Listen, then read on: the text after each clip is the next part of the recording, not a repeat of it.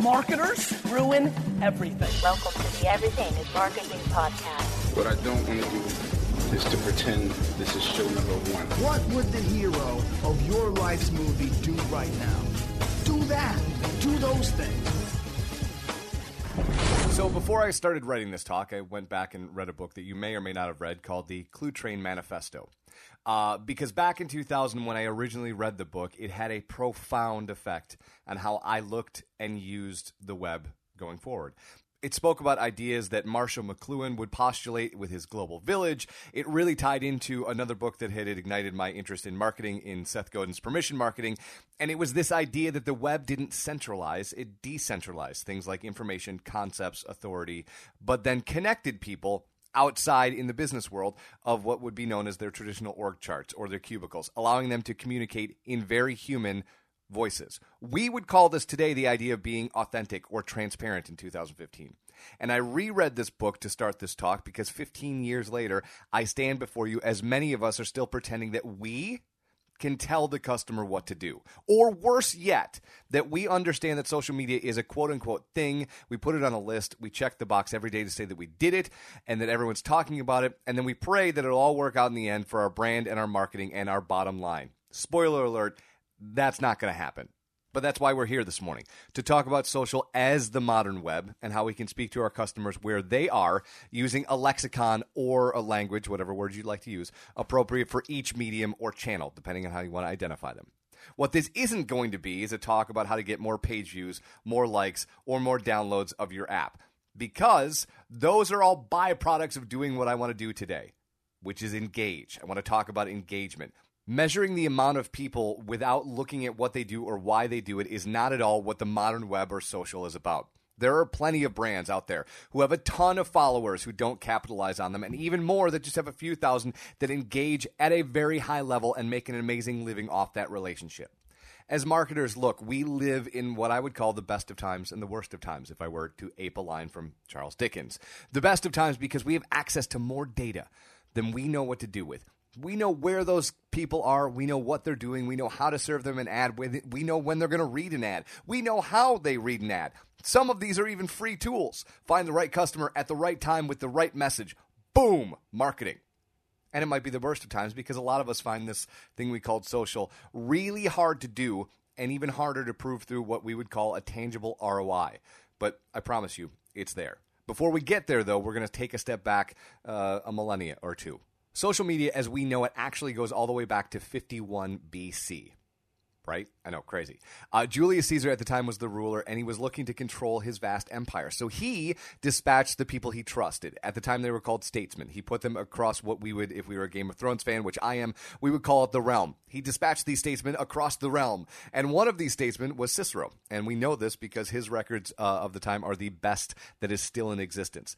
And Cicero was really in love with what was happening in Rome and wanted to stay connected. So the way he would do that is he would write letters on papyrus and send them back and forth. And as his friends would get these letters, they would write in the margins. As he would get the letters back, he would write in the margins and send them back. Think of it as a Facebook status. You put a status up and people start commenting. Same sort of idea. And as Cicero is sending these letters back and forth, he creates a record of his time on the planet in the same way that each of us, and our customers are creating a digital record of our lives in the social web. This is a time, though, that's before paper as we know it, before William Tyndale was convicted of heresy. Lit on fire and then hung because you need to be killed twice for being the first to print the New Testament in English. He was the bellwether of what we'll know as mass media. Before Gutenberg took that same idea and creates mass media as we know it with the printing press and unleashing information in the form of the Bible upon the world which might have been maybe one of the first instances of the customer truly being in charge. Communication speeds up again as mass media arrives in the form of newspapers. Then it's electronic forms in movies, radio, TV, cable, the web, Web 2.0, and now, as we know it, social media. But what will work for your brand? Where should your brand be? And when you get there, what are you supposed to say? And over the next couple minutes in the Q&A afterwards, which is actually my favorite part, but we will do this first. We're going to tackle all of these, talking about the big 3, Facebook, Twitter, and Instagram, and then take a look at some that you might not want to ignore, like Snapchat, maybe Pinterest, and LinkedIn, depending on what you're doing in the space and what you want to do in social. But we'll start with Facebook, the largest of them. Facebook is 936 million active users, 85% of them engaging on a mobile device. So, if you're a brand on Facebook, one of the things you might have noticed recently is that it's getting harder and harder to get what we call organic reach, meaning you put a post out there and something happens to it. It goes viral, people start talking about it, they start sharing it, liking it, etc. It's getting harder and harder and harder. Facebook is becoming probably the most pay to play spaces uh, in social right now. They want you to pay to reach the people you want to talk to. And there's a couple ways to do this. And this is why I think this is actually good for you and for me. However, before you pull out your wallet, I want to ask if you've ever tried native Facebook video. And I don't mean taking a link from YouTube and throwing it in a status update. I mean creating a video specifically for your Facebook audience, posting it right to Facebook. Why? Well, because right now, and this might change, but Facebook's trying to tackle TV, so it might not. Facebook's algorithm is favoring the Facebook video, which means the reach of those posts goes farther than any other post if you don't intervene at all, meaning you don't pay for promoting a post, you don't do targeted ads, you don't do dark posts.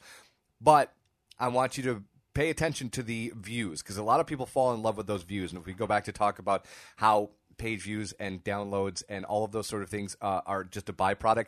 This is the same thing. It doesn't matter how many views you get because the view actually only measures the first two seconds of the video. In boxing, we might call that falling in love with your work, right? You see that you've got 1,100 views on a video and you think, oh, that is totally awesome. And you don't attach a strategy to it. It's no different than throwing a great right hook, connecting with your opponent's head, and then waiting for him to crack you in the face.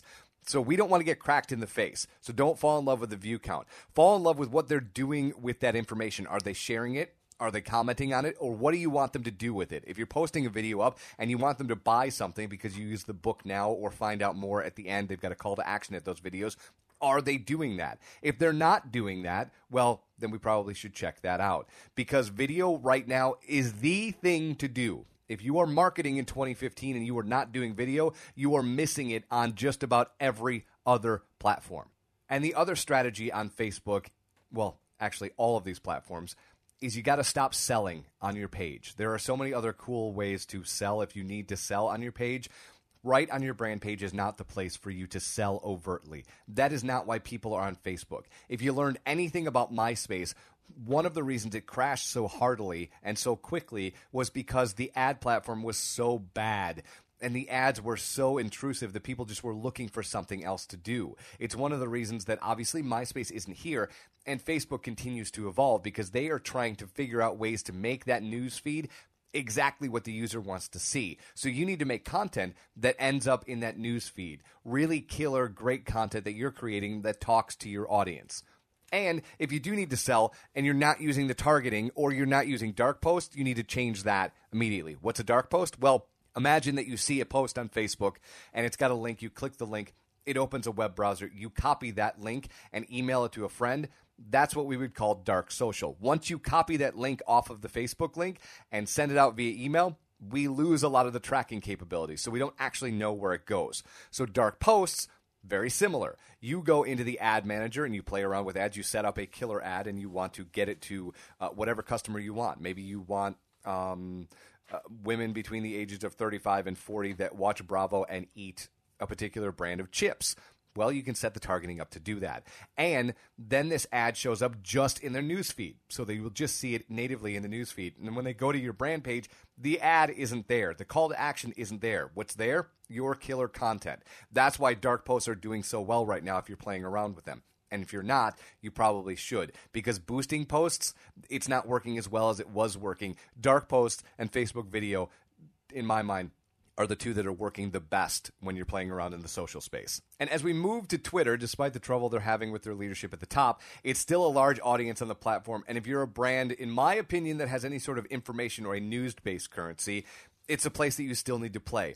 With over 300 million users, 80% of them using the app, so go on mobile, they're amassing 500 million tweets a day, an insane amount of noise especially if you've not spent a lot of time calling your following followers list. So if you haven't spent a whole bunch of time cutting the list down to get specifically what you want, which most people don't do, you've got the fire hose happening, which makes it very hard for your content and your messages to stand out. How does it stand out? You've got to engage. Most brands just spend all of their time tweeting out stuff, sending stuff out to the audience minute after minute, hour after hour, day after day. Very few spending time responding or retweeting to things that the users say about them. And when it comes to questions on really any social platform, if they go unanswered, it's just like in the old days if you didn't pick up the phone at your business and turn that phone call into dollars. If somebody asks you a question on Twitter and you don't answer it, you are leaving money on the table. And even less people are playing around with search, which is one of my favorite things to play with, especially when live events are happening. And Twitter is now launching a live event platform that will uh, look very similar to Snapchat, um, the live stories where you get from Bonnaroo or the U.S. Open or stuff like that that Snapchat's currently using. Twitter's going to do something very similar to that. So if you're not playing around with search, this is another place where you can start to build an audience and you can start to engage. So head to search and just type any whatever it is you do, type it into the search bar and see what people are talking about. Or look at what's trending in your area or look what's trending in the United States or look what's trending worldwide and start conversations with people who are talking about that stuff. And lastly, since we're going to talk a lot about video today, I think Twitter's got two great ones that you should probably play around with. When we talk about engagement, Twitter video is the first one I want to talk about because this is the ability to actually send video to users. So if you're a news channel and somebody like, uh, let's pretend we're Wood TV 8. Uh, we're not, but let's pretend we are. And they use somebody's photo of a storm. And then the meteorologist sends that user a Twitter video thanking them for the image that they used. That's some engagement. That's some equity. That's some time caring about what that person does. And that's really what I like about Twitter video and where it works well. Now, it's a little wonky at times. They're still tweaking it a little bit, but the idea that you get a video as opposed to just a text thank you is some really, really powerful stuff. And then in March, obviously, Twitter purchased Periscope. That's their live streaming video app uh, to rival Meerkat. It lives natively on Twitter. And while a lot of us, uh, and many brands, quite honestly, are still trying to figure out what exactly works on there, being a practitioner, playing around with it, all in all, uh, Hillary Clinton is actually the first ad campaign running on Periscope. She is running her presidential campaign or part of it on Periscope. So it'll be interesting to see what sort of data comes out of that, what sort of engagement she gets, and what exactly that she's uh, doing there. But I like Periscope if you're able to do AMAs or Ask Me Anythings, or you've got behind the scenes stuff, or event marketing, or those sorts of things.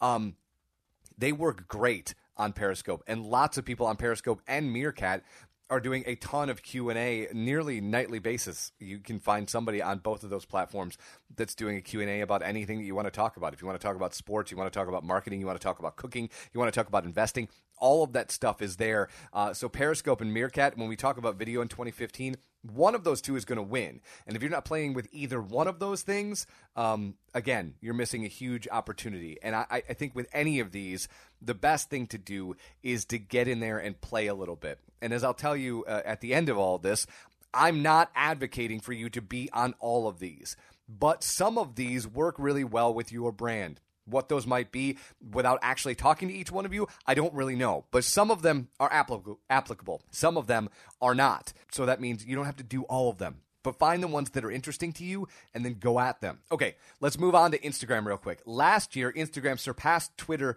for users and currently hosts more than 70 million photos a day. 2.5 billion likes a day, and an ad platform that they recently opened to everybody. And by the end of the year, the dark post and all of the targeting that you get on Facebook, you will see on Instagram which is huge because Instagram is the big one right now. That's where everyone is at. People are consuming. There's not, you know, your brand, my brand, the MLive brand, they might not have as many users or followers on Instagram as they do on the other platforms, but those people that are following you are consuming more content on Instagram than they are the other platforms, which is why Instagram is one that it, I would say if you're only going to pick one today to try and play with, this is the one I would play with if you've got a photo centric brand, something that you could put on the brand to put out photos. But here are the things that you've got to make sure that you are doing. You or the brand have to be in the photo. So if you're Starbucks, there has to be coffee in the photo, and ideally coffee with people in the photo, because that's what they want to do. I would not mess around with links in the description. They still don't work very well, and Instagram doesn't make it very easy for you to get off of the platform to go do that. Make sure you're playing around with hashtags and tagging users if you know who they are. And if you're new to hashtags, either on Twitter, Facebook, they don't work awesome, but they're still there. Either on Twitter, Facebook, or Instagram, make sure that you spend some time investigating them. You don't own a hashtag. Just because you invented two words that you put together and you put a number sign in front of it doesn't mean you own that hashtag and it can get taken over without you being in control. So pick a hashtag that you want to use and understand that other people can take it without asking your permission and be able to strategize around that or at that. When you're playing with Instagram, edit your photos. Don't just throw them up. Play around with uh, changing the way that it looks. Use the filters. Make it black and white if it makes it better. But do some editing of some sort because it is a photo platform. So pretend that you really want to put great photos up. And lastly, like with all of these, engage with your users. Go to some of the users, the people that are following you, and like some of their photos and go into their comments and leave them comments about stuff that they're doing that you think is cool. Most of us as marketers want to push, push, push all this content out and hope that it, works out for the best. But what you're seeing in social is this pull. You want people to be pulled into the community and play around in your space with what you're doing. And you do that by connecting with them in moments that matter to them. So this past weekend, if you had a new follower who was a guy and on his Instagram he has photos of him with his kids, huh? How awesome would it be if you went on there and put Happy Father's Day from a brand that he loves? If you're Cabela's or if you're Coca-Cola or if you're Mountain Dew or if you're Starbucks or whatever it is that he's into, if that brand goes on and says Happy Father's Day, that is going to make a brand advocate. That's a person who's going to be like, you know what? I thought I was buying a can of soda, but I'm not buying a can of soda. I'm into a brand that's into what I'm doing. And that's important. And that's what we're doing. We're engaging, we're building communities. And that's, to me, that's where the ROI is. This isn't so much trying to figure out, well, if I put $300 into a dark post and I got these metrics back, did did the end justify the means? Well, I don't know because I don't know what the engagement is.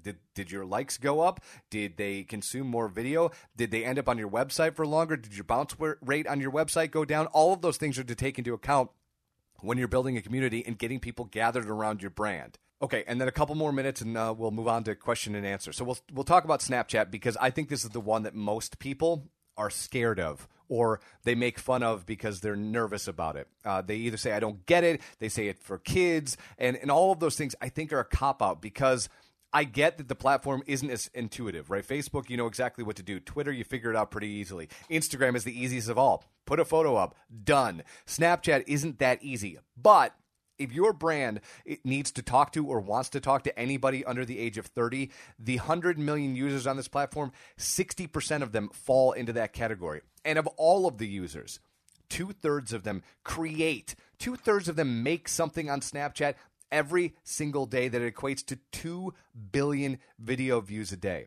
So connecting with them, you're going to have to do some practicing. You're going to have to get in there and play around a little bit. But I really think that if you want to talk to millennials, and, and I struggled to use that word at all today because uh, I'm finding it's used so much it's nearly meaningless. But if you want to connect with people under the age of 30, this is a place that I really think that you need to play around with. And there's lots of fun stuff you can do on Snapchat that doesn't really work on other platforms because it's just more whimsical. And that allows you to do some things that you couldn't do on Facebook because it would just look schlocky. Where on Snapchat, it looks like it's supposed to look like that. When we talk about social as a language, that's what I'm talking about. Something on Snapchat where you hand write with your hand, uh, you know, you scrawl your your name or some crazy phraseology over a photo and you put it up or you make goofy faces or whatever that is, works perfect on Snapchat. Probably won't hold a candle on Facebook, which is why if you've ever followed me on Twitter, you know that I'm a big stickler um, on people who do things like, well, I'm going to post a status on Facebook and copy it to Instagram and Twitter, or vice versa. That is bad, bad, bad, bad, bad. Different platforms, different language, different content. Snapchat is one of those that you just it's got to be different it's got to feel different and if you're a publisher the snapchat discover part of the app uh, is really to me the way that i want to consume news on a mobile device and lots of publishers are trying to figure out how they can get on that screen with the Premier 8 partners because an app that we joked about a year ago and thought it was just 12 year olds, excuse me, sexting, um, is creating this content delivery system that matters and matters deeply. Some of the stuff that they're doing in Discover is really, really great. And if you look at what BuzzFeed News did with their app that came out last week, you're going to see that Snapchat had an effect on how that app works. So, all of these platforms have a place, and they the, Snapchat might not be for you. Maybe your business is 50 and older, but if you look back in Instagram a year ago, you would probably think, oh, that's just for kids. Well, right now, the fastest growing segment of users joining Instagram are 40 to 50 year old women. So it always starts young, it always ends up going old, and that's when these things kind of revolve over. That's why less and less millennials are spending a lot of time on Facebook. They're all on Facebook. They're just just not spending as much time on there because the ages skew older as the apps get older. And lastly, LinkedIn. It's one that uh, is not necessarily my favorite, but if you're business to business, um, it's great for a lot of things. 364 million users, 39 million of them are either in college or just out of college. So, as a recruitment platform, it's fantastic. If you caught my recruitment talk, you know that it's fantastic to get candidates out of LinkedIn. It's a great place to do that. It's also great to connect B2B. And a couple ways you can do that. You can put um, killer content up there. You want to share case studies, or you want to share white papers, or you want to share um, infographics. You want to share podcasts like I do occasionally. You put that stuff up uh, once a week or so, and you can start to build a community there. But uh, one of the things that I, th- I, think a lot of people do uh, is try and turn it into a lead generation platform without any of the hard work. If you're in sales, the the thing that you hate the most is what? Cold calling, right? It's the thing that gives you the most stress, gives you makes you the most tentative. You just don't like walking into businesses and having to do the pitch all over again. Well, lots of people use LinkedIn like a way to cheat that. You, then they sign up for the professional thing and they use InMail so they can send messages to whomever they want to. And those messages go directly from hi, my name is blah blah blah. Here's what I want to sell you. And you're missing the whole part of the relationship. As with any of these social mediums, LinkedIn specifically, if you're building a professional relationship, you want it to be professional. And the best way to do that is to start showing this person or persons or this brand that whatever it is that you do brings value. So maybe your InMail should be Hey, Jim, uh, I just saw you on LinkedIn and you're a manufacturer who does blah. We just did this killer case study on manufacturing and how Facebook is finding some great candidates for manufacturing. Just thought I'd share it with you and then be done with it and then see what happens. Why? Because if you don't do it, if you go straight for booking appointments, 97% of those InMails that go straight for appointments don't get acted upon and get deleted. So you've got like any of these, you've got to build a relationship here. And if I was going to boil this whole 20 minutes down to five or six things, I, I would say that they're this. You don't have to start everywhere. Pick one of these and then go kill it. And if you're not the person to go kill it, find the person to go kill it. There are plenty of agencies out there that will, you know, sell you social media help. I would argue that you need to do your homework and make sure that they have the same ideas and same plans that you do, but you can find somebody to help you out. That's the easy part. You need to pick a lane though and go kill it in that lane that you're going to think you're going to kill it in. And then stop selling all of the time and start engaging. Create a relationship hand to hand combat, I know it's much more difficult than a nuclear bomb, but social at its highest level is hand to hand combat at scale. So you've got to start engaging and stop selling. Start creating content. Don't just curate it. There is a time and place for curated content. I do my fair share. But you also have to make something so that you show these people that are in your community that you create something of value for them so there's a reason to follow you. Because if you're just going to curate over and over and over again, if you're just going to share lists from BuzzFeed, guess what? They can figure out to go to BuzzFeed as well. Then they don't need you. And on that, make sure you stay positive, make sure you're not boring, and make sure you stay consistent. If you start posting a photo every day on Instagram, keep posting a, posting a photo every day on Instagram. And lastly, before we enter to question and answer, make sure that what you're actually going to measure in all of this matters to you and your organization. I started this by talking about how you shouldn't measure downloads, you shouldn't measure page views, and you shouldn't measure likes. And I holistically believe that. But if that's what matters to you, figure out a way to meaningfully measure those things. Because if you're measuring the wrong thing, you're going to do the wrong strategy and be on the wrong platform. So for me, find out what matters to your organization, find out why you want to be on social and what channel you want to be on, and then go do that. Thanks for the time. We'll take some questions here.